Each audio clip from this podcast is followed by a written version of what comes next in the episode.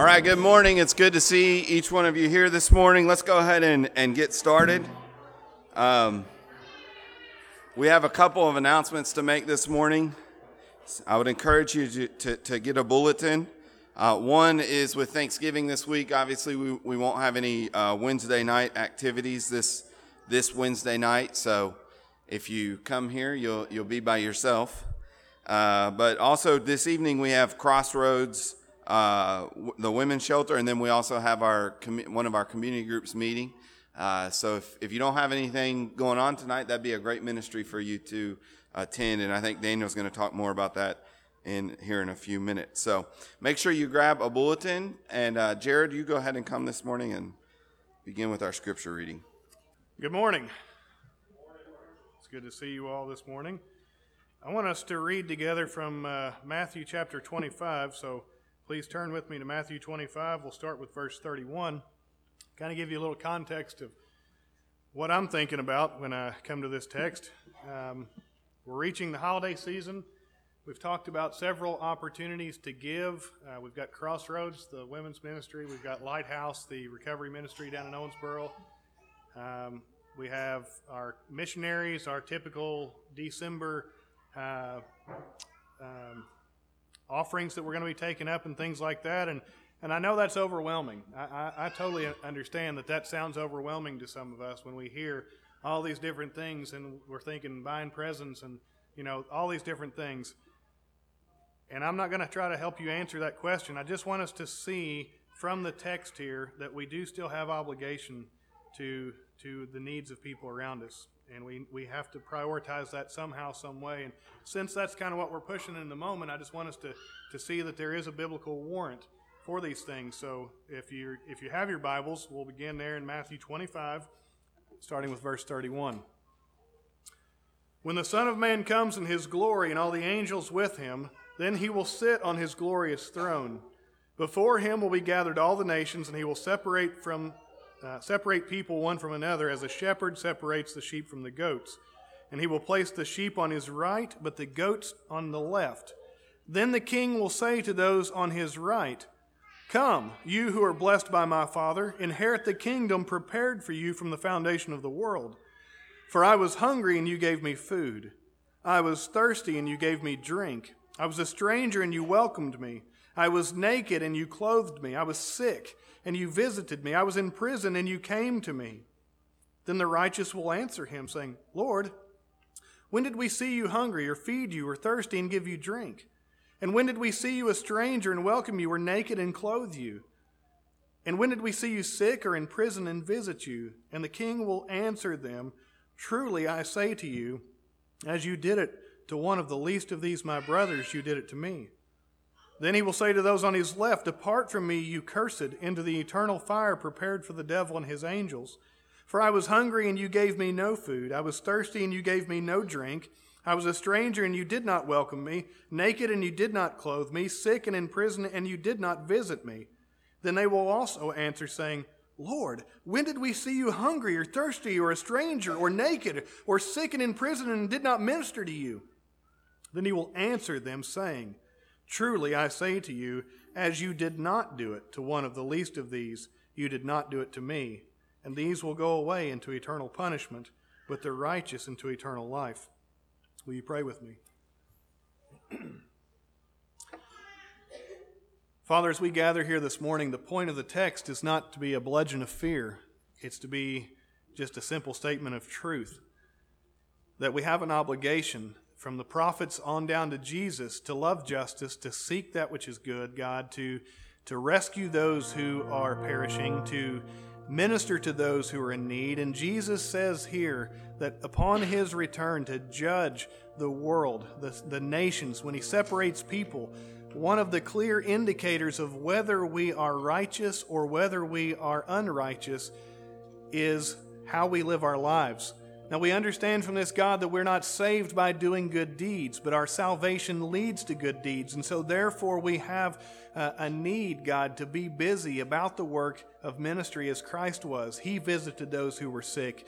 Lord, He uh, healed those who were sick, and He, he gave food to those who were hungry. He refreshed those who were thirsty. And if we are Christians, if we are a church that takes uh, believing the scriptures seriously and obedience to Christ seriously, then we will also be a church who takes ministry to the world seriously. Spiritual needs, but also physical needs. And so, God, we see in this text a beautiful encouragement, an invitation, a reminder. However, we need to see it, whatever word we need to describe it, God, it's very clear that there is a obligation upon the church to do these things to the world around it and to do them in love and obedience. And so, Father, it's not compulsion. I'm not asking now in guilt, church, give, give, give. I'm saying out of love and commitment to Christ, who will refill all that we give away. Give, give, give. In obedience and love and adoration and devotion to our Lord, our King, let's be as He is and give to these needs. And so, Father, I pray that you would use this, God, again, not as a, a, a co- coercive bludgeon, God, not as a manipulation tool, but as a, an invitation, that you would use it, God, and, and apply your spirit to our conscience and help us to be molded and transformed into a pleasing image, a godly image, a Christ like image. Because John does tell us that when he returns, we will be like him. And God, we see a picture here in Matthew of what like Christ looks like and it is to have mercy ministry. And we want to be a church that, that does that. God, we also would just ask and pray for the blessing of your Spirit on, on the words that we sing, God, that you would awaken the attitude of our heart and the focus of our mind, God, to be upon Christ, not upon ourselves, not upon our, our stomachs, God, but that we would give some sacred worship to Christ this morning, and that you would bless that, and that you would bless the word as it's preached, and that you would open up the hearts of your people to be generous when, when we take up our tithes and offerings. And we give you glory and honor and praise for this. In Christ's name, amen. All right, go ahead and grab your Bibles this morning. And, uh, you would, turn to the book of Ephesians once more, Ephesians chapter 4. Good news, we're, we're moving on, uh, but we're not moving too far. Uh, we're just going to verse 25 today. And uh, we believe here at Union that, that the Word of God is the power of God to salvation. We, we believe that the Word of God is, is what we need to be sanctified and to grow in our faith. And really, one of the best things that we do is, is just a slow, like, rain. You know, when you, when you want your crops to grow, you want a slow, steady rain. And that's what we want to do. there's a time and a place to, to just run through a book of the Bible or to hit certain topics. But one of the, the best things that we can do for all of us in, in terms of our Christian growth is a slow, steady walk through books of the Bible to see the whole counsel of God, to see everything that he has for us. And that's what we want to do this morning in Ephesians 4:25.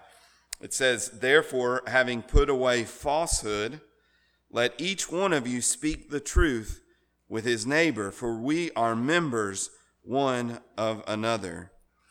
As we've been talking about, this this verse really is an extension uh, or an application of the, the theology that Paul has been laying out. He's been laying out this truth that in the Christian life, we are to grow. And part of that growth process really involves three different components. One is putting off the old self, the old man, the old you, kind of dying to that identity. And then secondly, we talked about having our, our minds renewed or made new. We, we allow our minds and our thoughts and the patterns of our thinking to be shaped by the Word of God. And then the third component, I, I, I want to hesitate and not say step because they're not like sequential steps, but the third component is uh, putting on the new self. And we looked at that last week, putting on Christ. I just want to remind us again, as I was reading this week in my quiet time, I was in Second Thessalonians and uh, a couple different times, verses jumped out that really just reiterated to me that the Christian life is not all about just getting forgiveness of your sins and then kind of writing out your time here on earth. The, the Christian life is supposed to be about growing in holiness, God expects that of us. That's, that should be a, a, an integral part of what's going on in our life. So Second Thessalonians 1 3 says, Paul's writing to the Thessalonians there, and he's giving thanks. He said, We ought always to give thanks to God for you, brothers, as is right. Why is it that Paul was giving thanks for the Thessalonians? Because he says this Your faith is growing abundantly, and the love of every one of you for one another is increasing. So he's saying, I'm thankful for you, Thessalonians. The reason I give thanks to God for you all the time is because I see that your faith is growing. He saw a faith that was growing. A, a faith that is real, a faith that is alive, is a faith that's growing.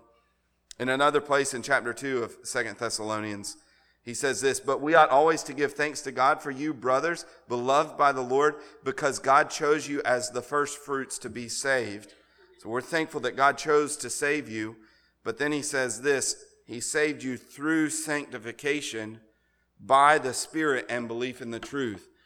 So God didn't just save you by simply, you know, believing in Christ and then boom, you're done. No, the salvation uh, salvation is that immediate event, but it's also a process of sanctification. It's a process of growing in holiness.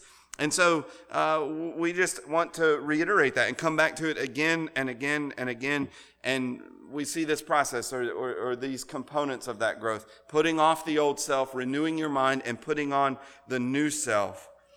And uh, as we look this morning, what, what we see in verse 25 is Paul just kind of taking that truth and he's saying, okay, now let me, let me show you how this works. Let, let me show you how this works.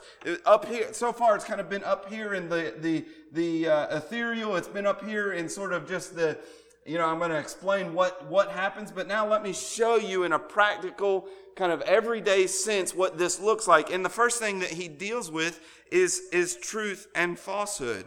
And so we kind of pointed or alluded to this last week, but you see the, the three components there.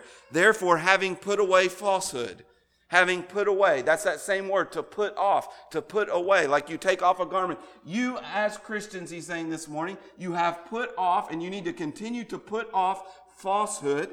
And then he says, let each one of you speak the truth with his neighbor. So there's the, there's the positive, there's the negative, put it off. Here's the positive, you need to put it on. And then he gives us a reason uh, to, to kind of help us understand why this needs to happen. And this is part of why we uh, need to have our minds renewed. We need to understand what the truth is so that that truth will compel us to do what we ought to do. So then he gives us a, a reason.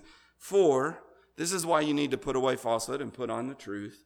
For we are members one of another.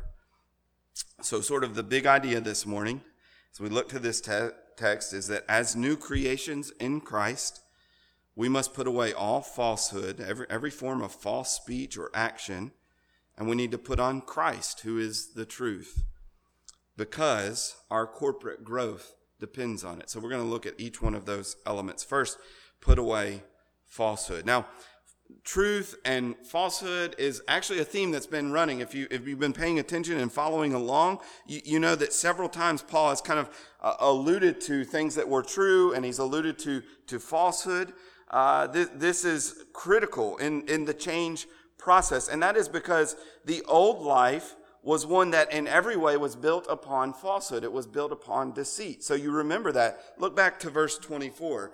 When Paul described the old life, listen to what he says in verse 4. Uh, 24, or rather 22, I'm sorry, verse 22, to put off your old self, which uh, belongs to your former manner of life and is corrupt through what? through deceitful desires.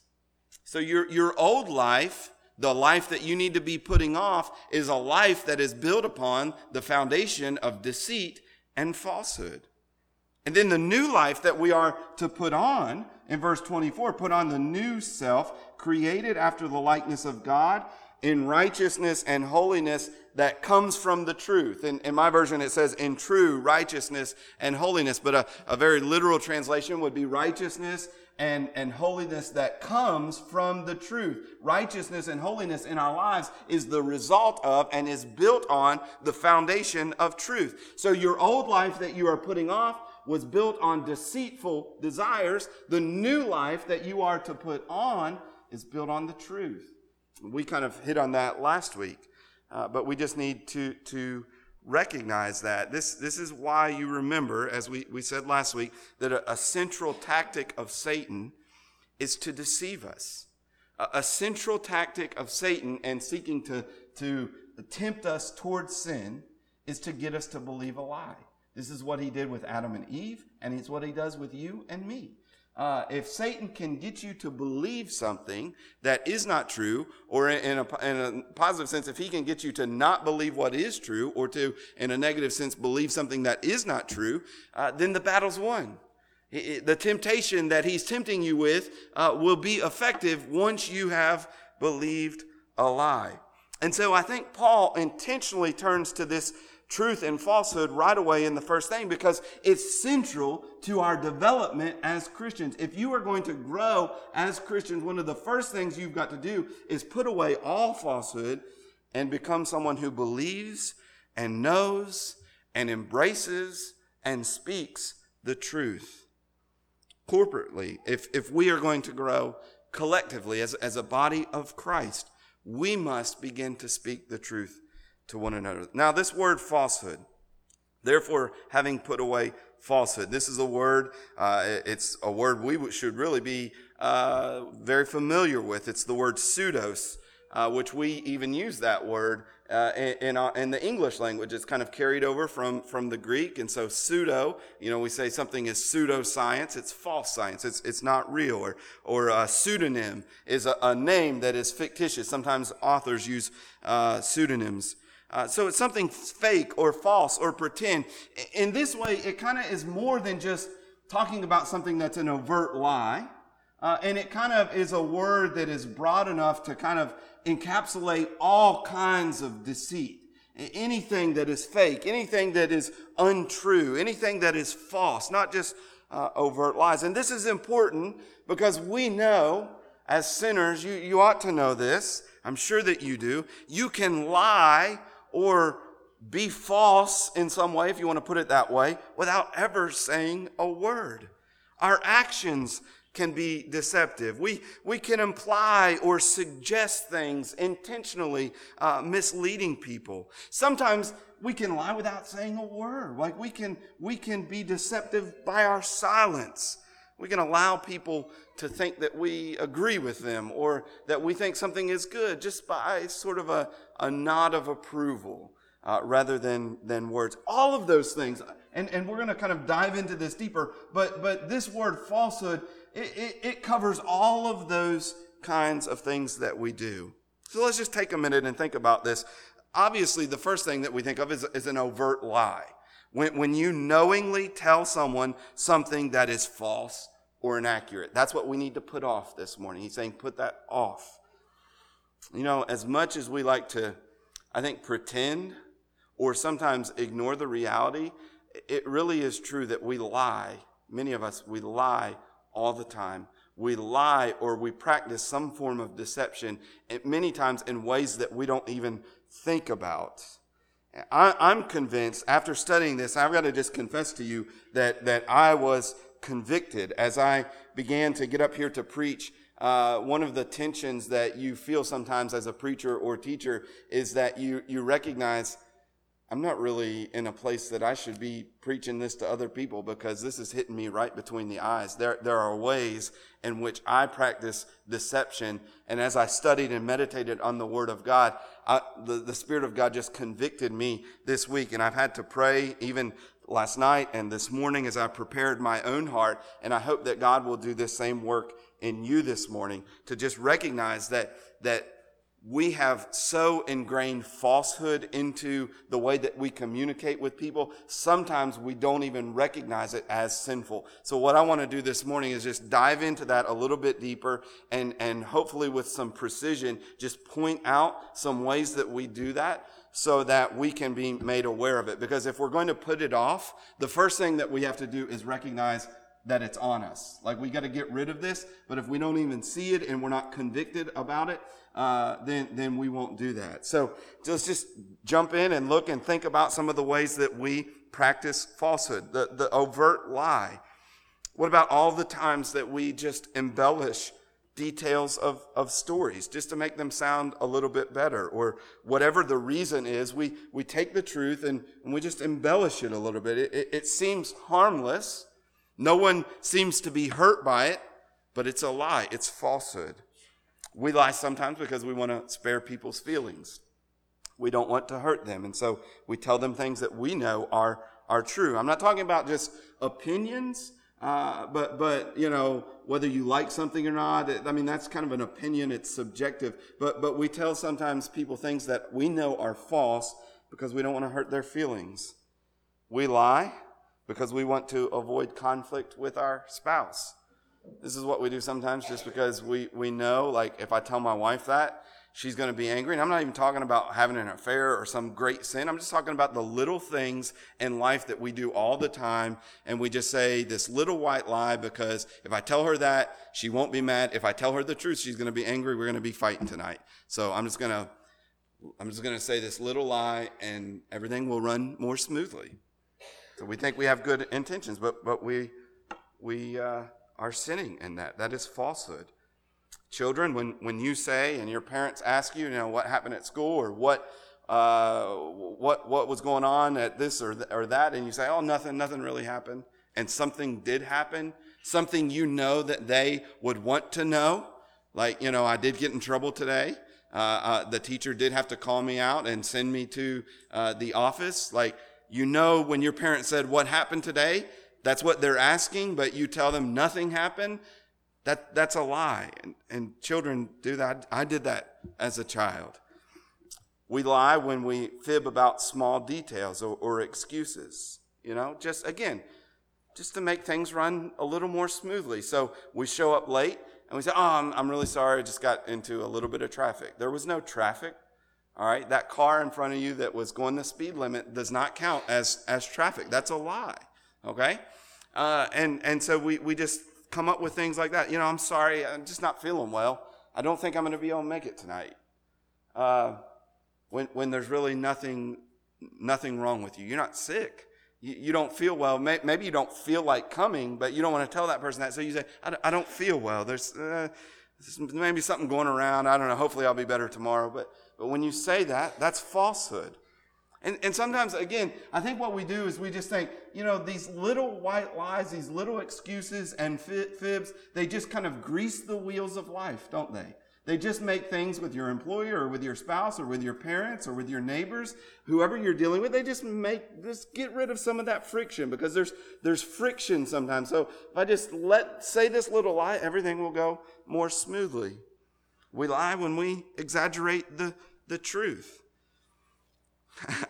I, I, laugh here because I, I've got a statement and it could read two different ways. I say, my wife always does this, not meaning that she always exaggerates the truth. That's what it just looked like just now when I looked down. Uh, but it, it meant that, you know, when we say that, you know, we exaggerate. You know, my wife always does this, or my husband always does that.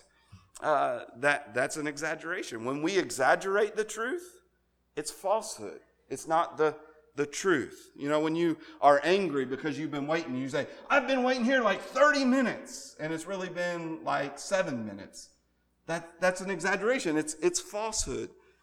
What about intentionally misrepresenting the facts so as to lead people to believe something that is not true? It's not an overt lie, but it, it still falls into the category of falsehood.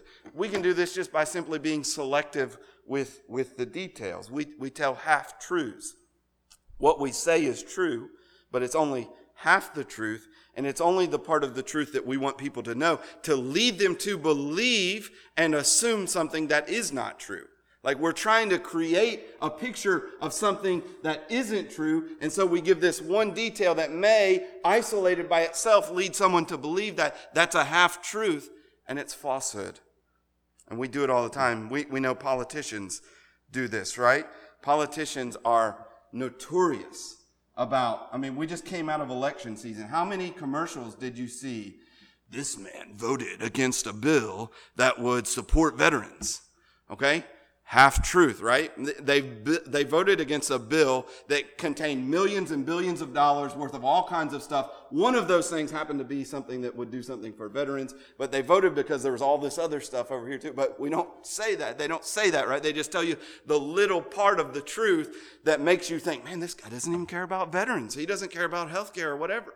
And both sides do that all the time. Politicians do that. And we get tired of it and we say, I'm so sick of of lying in the politicians and, and just, I'll be glad when election season is over so I don't have to deal with that. And yet, we do the very same thing all the time in, in our own lives, telling half truths to paint uh, a picture in, in a certain way. You know, again, to use a, a, a picture or use an, a, something that might happen in our marriages, you know, your, your wife or your husband asks you, oh, where have you been? You know, they, they're wanting to know what's going on. Why have you been gone so long? Well, I went to the store. You know, that, that's true. Maybe you did go to the store, but you don't tell them the rest of the truth. And then I stopped by uh, my buddy's house and I talked to him for an hour and a half, right? Because you know that she would get mad about that. You were supposed to come right home. I've been waiting on you. Dinner's ready. The kids, all of this. You don't tell that part of the detail because you don't want her to know that. So you tell her the one thing you know, I went to the store and there was there were long lines at Walmart. You've seen Walmart, haven't you? Like they they've got one cash register open at six o'clock, and it's like, you know, people standing for miles. Okay, that might have been true, but you didn't give her the rest of the truth. That's falsehood, right? Because we're leading her or leading him to believe something that that isn't true. We're we're practicing deception we do this, I think, even sometimes in, in a, the way that we present our image. I think we can be guilty of this when you look at things like social media and we present an image of ourselves on social media that, that really is a half truth. Now, I know that's getting pretty deep and, and pretty specific, and but but isn't that true? When, when we constantly just put our image of ourselves out there that looks like everything's perfect and everything's wonderful all the, all we do is travel all over the world and my husband and I we just everything's wonderful and perfect. We never put those images out there that you know show us fighting. I mean isn't it a little bit deceptive? Hey you know we went to wherever. We went out to eat or we went to Holiday World today and you got this picture of you smiling with your family perfectly and you don't tell everybody, you know, really we fought all day long. The kids were horrible. They needed a nap. Like this is a false image that we're, we're putting out there about ourselves. Churches, not only social media do we do that, but churches are horrendous at this. We show up on Sunday and we look one way and we present an image of ourselves in church, our Sunday best, that gives everybody the appearance of thinking, hey, they've got it all together when it's not really true. We're, we're not being truthful in the way that we present our, our image. We can even be guilty of falsehood when we intentionally misrepresent our, our feelings, when we pretend to be other than what we really are. We do this all the time, don't we? Is there something, you seem distant, you seem cold, I feel like there's something wrong. No, no, everything's fine. We're, I'm, I'm fine. Yeah, no, I've just been busy. I'm, I'm sorry. Every, everything's good. Yeah? Uh, that's deceptive. If you're really, if you've been angry with this person or hurt by that person and you're telling them, no, everything's fine, and that happens in church life all the time. Like, I don't want to get into the mess of telling somebody, no, you know, when you said that to me two weeks ago, that really hurt. I've been struggling in that area, and you just said something that was really kind of cold and, and careless, and that hurt. That's what you need to say, but you say, no, every, everything's fine. That's deception. Sometimes when we give quiet assent or agreement to things that we know to be wrong or false, you know, we, we can give people the impression we think they're, they're fine, you know, like they're off and they're running off and doing this and, and there's all, in all kinds of sin. You're like, oh yeah, okay, good, yeah. Well, it's great to hear from you. And you're kind of nodding and giving them the impression that you're good with that, or maybe even you say things that might lead them to believe that you think what they're doing is good, uh, but it's not. That's falsehood. We practice deception when we flatter people. Uh, you know, flattery is a sin, and we do that all the time, I feel like. In Psalm 5 9, it says, For there is no truth in their mouth. Their inmost self is destruction. Their throat is an open grave. They flatter with their tongue. Here, uh, the psalmist is is depicting people who are, are wicked and vile. And one of the things he says about them is that they flatter with their, their tongue. Sometimes we flatter because we're trying to be nice, but, but ultimately that's not helpful. Proverbs 29 5 says, A man who flatters his neighbor spreads a net for his feet. When you tell somebody, oh, yeah, that looks great, or that sounded great, or everything was wonderful, you know, and you're setting them up for destruction, right? You're setting them up to fail because now they think it was great, it was wonderful. And so flattery spreads a net for the feet of, of those who are being flattered. It'd be better for us just to tell them the truth, even if it's a hard truth sometimes, uh, than to allow them to believe something that isn't true. It's better to have a, a difficult conversation. Proverbs 28 23 says, Whoever rebukes a man will afterward find more favor than he who flatters with his tongue. So there's sometimes you just need to say, you know, no, you know what you're doing there? I love you. You know I love you. You know I care for you, but this way you're doing is wrong. Okay, it's better to do that. And what you will find is many times, Proverbs are things that, that are generally true. Many times people will appreciate that more than when you say, Oh no, you go girl, go on and do that. That's great. That's what you need to do. You know, and you encourage them in something you know is wrong and sinful. And, and then later when their life falls apart, they're going to be thinking, where were all my friends who were encouraging me to do this and act in this way? Uh, and so you're spreading a, feet, a, a, a net for their feet. It'd be better to tell them the truth, even if it's hard. Sometimes we can be deceptive in, in our actions. We practice falsehood anytime we intentionally try to lead someone to believe something that isn't true, even if it's in nonverbal ways. So we do this with our employers, right? Here comes the boss. Let me look like I'm working. Let me look like I'm, I'm busy. We do this when we pass the police officer and we, we slow down from 80 down to 55 and then after we're in the clear, we're hitting it and we're going again. That's that's falsehood. We're giving him the impression. Now, if you see the police officer and you slow down because you're reminded that there is a speed, a speed limit and you remain slow, then, then I don't think that's falsehood. But when you, when you intentionally slow down and then speed right back up, uh, this is, this is practicing falsehood. When we carelessly say things that, that are not uh, that, that as if they are true when we're not certain that they are true. That's a form of, of falsehood. So gossip and slander fall into this category. You know, gossip and slander are wrong, one, because they're hurtful and damaging to people, but they're also, it's also wrong because so often gossip and slander is built on half truths and, and uncertain things. We're, we're not sure that these are true. And we even try to qualify that sometimes. So we say, you know, well, I, am not totally sure about this, but I'm pretty sure this, we, we present it as the truth, but, but it's not necessarily true. We're not certain that it is true.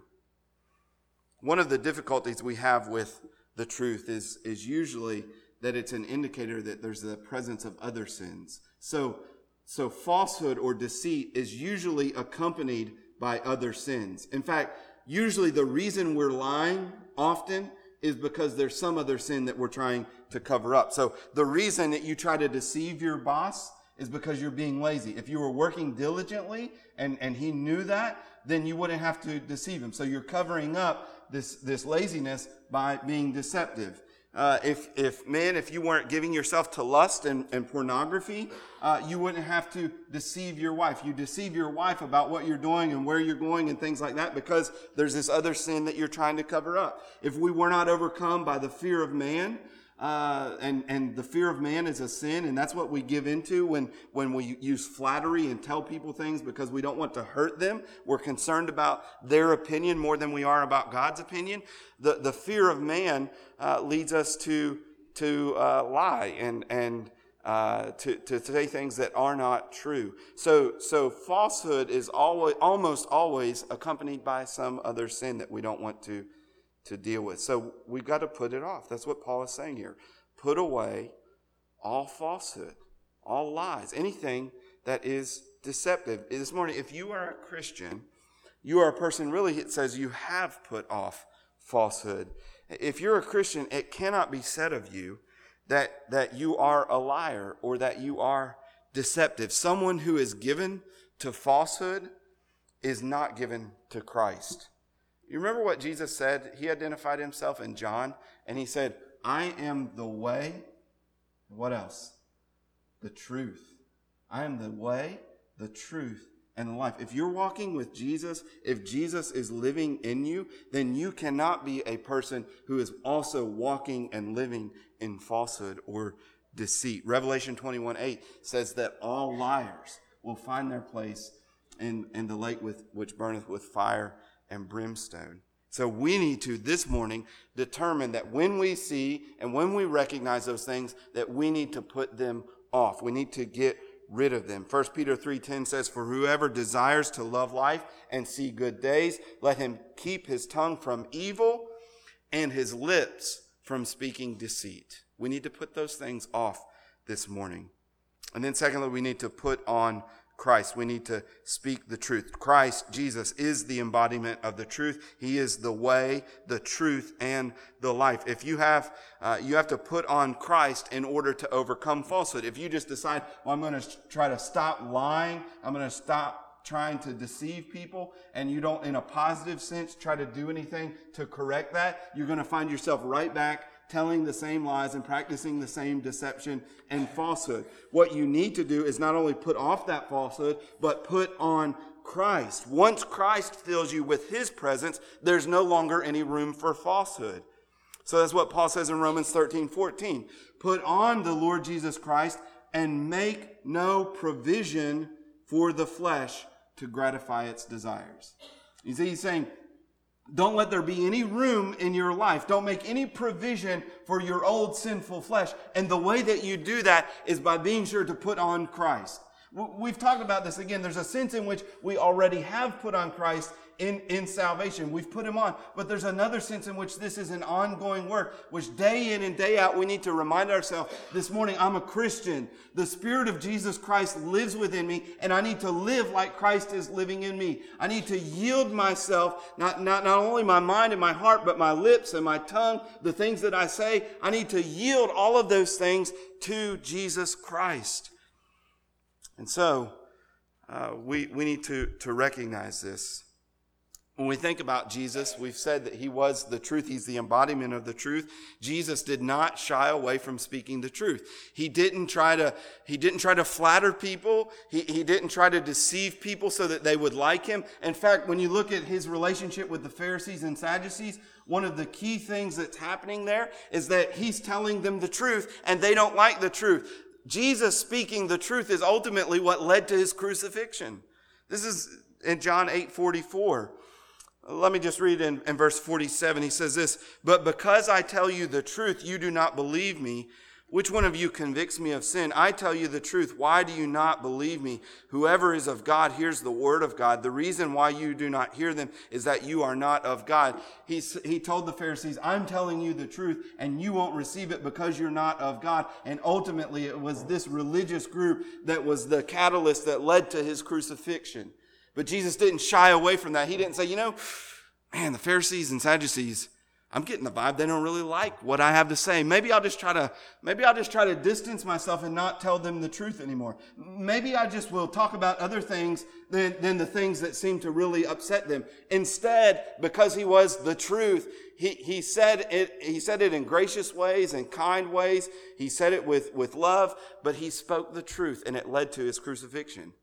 He, he was a truth teller when it came to his relationship with his disciples, right? He didn't sugarcoat uh, or minimize the danger of what it meant when he called them. He didn't say, hey guys, come and call me. It's going to be great. Everything's going to be wonderful. No, he said, come and follow me, but take up your cross and follow me. Like you're laying down your life if you want to come and follow me. He didn't sugarcoat it. What, what was going to happen when he went to Jerusalem? Throughout the Gospels, he's telling them leading up to his crucifixion, we're going to Jerusalem, guys, and I'm going to die. They're, I'm going to be handed over, I'm going to be betrayed, and then I'm going to be crucified. He told them that. He, he didn't flatter them. He didn't flatter even his disciples. Not only did he not flatter the scribes and Pharisees, he didn't flatter his own disciples. He, he told them things like, Oh, ye of little faith. He, he, he uh, was, was bold. He told Peter, one of his closest disciples, when, when Peter was acting wrongly, uh, he said, Get behind me, Satan. He, he told them at other points, You are slow of heart. The interesting thing is, despite all of that, his disciples loved him. He spoke the truth in love and, and with grace. So we need to be careful that we speak the truth wisely and with grace and, and with love. You know, sometimes we think, well, I, I speak the truth and people get mad. A lot of times what's happening there is we're just being opinionated and, and we're, we're asserting our opinion as if it were the truth. That's not what we're talking about here. And we're not talking about being jerks. We're not talking about saying a truth in, in, in an intentionally hurtful and damaging way. That's not what we're talking about here. We're not talking about just saying everything that pops in your mind. Well, I just tell the truth. Whatever I think, it comes out. The Bible says only a fool gives full vent to his spirit, but a wise man quietly holds it back. There are some things that you think that you probably shouldn't say. That's not what we're talking about. We need to speak the, the truth, but we need to do it with grace.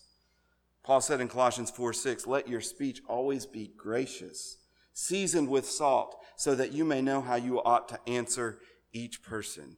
You need to season your words. You got to speak the truth. And sometimes that's hard and sometimes that's difficult. You need to do it in a way that's seasoned to make it more palatable for the person that you're, you're telling it to.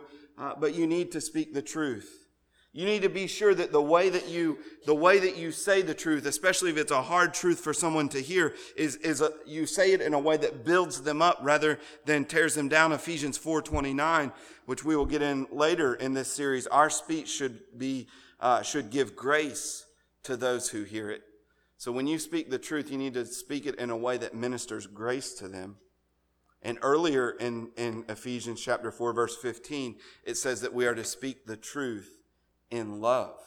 So there's a lot of kind of safeguards there. There are a lot of things that we need to understand. We're not just talking about blurting out everything that you think or saying it in, in hurtful and demeaning ways. But after all of those kind of safeguards, we recognize we still must speak the truth.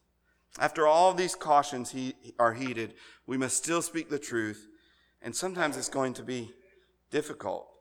It's hard to tell the truth sometimes, isn't it? It's, it's so much easier just to tell that little fib and move on with life and not have to deal with this. But we need to remember that we don't belong to ourselves anymore. We don't get to do what's easy for our flesh and what's easy for our sinful nature. We, we've been bought by Christ. And so we are to glorify God, Paul says in 1 Corinthians 6, 19 and 20. We are to glorify God with our body, including our mouth and our tongue with the things that we say. We belong to Him. Your mouth belongs to the Lord. Your tongue belongs to the Lord. And so you ought to use it in a way that glorifies Him. And when you practice deception and falsehood, that does not bring Him glory. We are, Paul says in Romans 6 13, to present our members, the members of our body, as instruments of righteousness. We need to remember once more what we've seen as Paul said in Galatians 3:20 that we've been crucified with Christ. Our old flesh has been crucified with Christ. It is no longer I who live, but Christ who lives in me. So we need to put off falsehood and we need to put on Christ. We need to allow Christ to live in us and to speak through us. And so you need to be asking yourself as you're speaking, as those thoughts come to your mind, as you're confronted with that situation where telling the truth would be difficult, you need to be thinking, what would Christ say in this moment? How would Christ respond? I need to respond in a way that's gracious, in a way that's kind, but in a way that is truthful. Now, the third thing that we see, and we'll run through this very quickly, is that he gives us the reason. So put off falsehood, speak the truth with your neighbor, and then the reason for we are members one of another.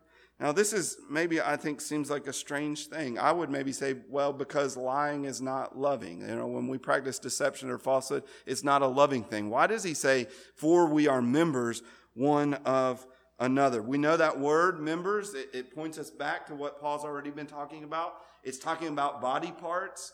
He's saying we're members one of another. He's reminding us of this analogy that he's used. As a church, we are a body. We are all various parts of that body. And that's what he's saying here. Don't lie to each other because we're members. We're part of the same, we're part of the same body. And so it just doesn't make sense that we would practice falsehood with one another. One person, Chrysostom, uh, a church father, said, would the eye see a, a poisonous snake and not tell the foot to take a step in that direction? Would the, would the nose smell something that would be deadly and not tell, tell the mouth to ingest it? And, and it's a good reminder that if we have genuine care for one another, we're going to speak the truth because we're members of the same body. But it's also important because truth is the means by which we grow. Go back to Ephesians 4:15 again.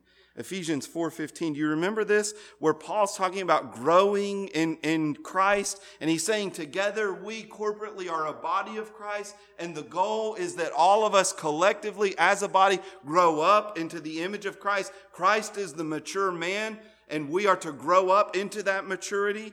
And notice what he says here. In verse 14, he says, We don't want to be tossed around by waves of doctrine, by human cunning, that's deception, by craftiness and deceitful schemes. Instead, listen to verse 14, rather speaking the truth in love, we are to grow up in every way into him who is the head, into Christ. So the goal for us collectively as a body is that we grow up into Christ. He's the mature man. He's the pattern that we're seeking to follow. All of us as a corporate body should collectively be growing up into Christ. Okay? How does that happen? Verse 15 says that it happens when we speak the truth in love. Speaking the truth in love, you are to grow up into Christ. One of the ways that corporate collective maturity and sanctification happens is that when we begin to speak the truth to one another. This is one of the great ailments of the modern church is that we have become so nice that we don't want to say anything that would offend anyone in any way. And so when we see that brother or sister in sin, when we hear somebody espouse some belief that is not biblical, when, when we see something that's wrong, I don't want to offend him. Jesus would want me to be nice. And so I'm not saying the truth to them. I'm not going to tell them the truth. I'm going to allow them to continue in that sin. That man's having an affair and running off on his wife. That's okay. I, the, the, the most important thing right now is that I just be nice to him. No, that man needs to hear the truth. That, that person is, is embezzling money at his work. And I know there's rumors that this guy is, is taking all kinds of money. Everybody kind of knows it. He's a member of the church. We go to church together. Uh, I, but the key thing for me, I'm supposed to love everybody and not judge anybody. I'm not supposed to say anything to him. No, the way that maturity happens, the way that this brother or this sister comes to the realization that they need to deal with their sin is when other brothers and sisters in the body of Christ say, you know, that's not, that's not exactly right. You shouldn't be living in that way. That's, that's not something, that's not what Christ would want you to do. And so we, by speaking the truth in love, are to grow up into Christ. Jesus said in John 17, sanctify them. That's that process that we're talking about, this spiritual growth. But how do, how do, how are we sanctified in that prayer? Does anybody remember John 17? Sanctify them in the truth. Exactly right. In the truth. The truth is what leads us to grow in Christ. I need to hear the truth. I needed to study this word and see that, you know, there's a lot of ways, if I'm being honest, that I've been deceiving people. I've been flattering people. I've been telling people half truths just to make life a little bit easier. And I needed to be convicted by that. And, and sometimes there are ways in which I need a brother or sister who I know loves me in a very gracious and in a kind way. Just tell me that they see that in my life so that I'll grow up into Christ, who is the head. You see, our growth as a church is dependent upon us, all of us, not just from the pulpit, but all of us in community groups, in Sunday school classes, in the relationships we have outside of these walls, to begin to speak truth to one another. This means we need to call out sin sometimes. This means also, another sort of application of this, is that I don't think we're being truth tellers in the fullest sense of, of what we're called to do uh, when, when we allow our speech to be full of frivolous things. When we meet together and all we talk about is hunting or shopping or clothes or cars or jobs or football, I don't think we're obeying this command to speak the truth to one another. Because there's truth that we're leaving unsaid. Part of being those who speak the truth means that we don't leave truth unspoken. And when I give you the impression that all that matters is football and baseball and hunting and sports and clothes and cars and jobs, and that's all there is to it, when that's all I talk about with people in church, I'm not speaking the truth to them. There are greater truths than those things. There's more than this material world, this physical world. There's eternity. There's Jesus Christ. There's a Savior. There's so much more. There's heaven. There's hell. And when I just act as if those things don't exist in my conversation within the body of Christ and even outside of this community, aren't we, when we do that, are we not practicing a subtle form of deception? When I fail to share the gospel with people that I work with, when I believe that the guy who's next to me on, on this line, or the guy that's on the same shift as me, or, or the mom whose kids are in, this, in school with my kids, when, when I just day after day see them and have relationships with them and fail to tell them that I believe that Jesus Christ is the way of salvation, that, that without him and apart from him, they are doomed for an eternity in hell, is that not falsehood? I believe those things, but I'm leading them to believe I think they're okay. I think everything's fine with them. I think the way that you're living your life is just, just fine. That is subtle deception. We need to speak the truth in love. It's crucial not, not only for our growth in terms of spiritual growth, it's crucial also in our ability to reach the community. We need to be sure that we are speaking the truth. We need to do it in love and graciously and kindly. We need to do it like Christ. People were drawn to Christ, not pushed away from him, uh, typically by the things that he said. And so we need to be gracious like Christ was, but we need to speak the truth. Let's pray. Our Heavenly Father, we come to you this morning. I pray that you would help us to continue to develop, to develop in this way as a church. Lord, I just, again, I confess to you that I was convicted by your word this morning. And, and I just want to repent of that. I want to ask, Lord, that you would forgive me and forgive all of us for the subtle ways that we practice deception. Help us to put that away and uh, help us to put on Christ and to be those who speak the truth in love. We pray it in Christ's name. Amen.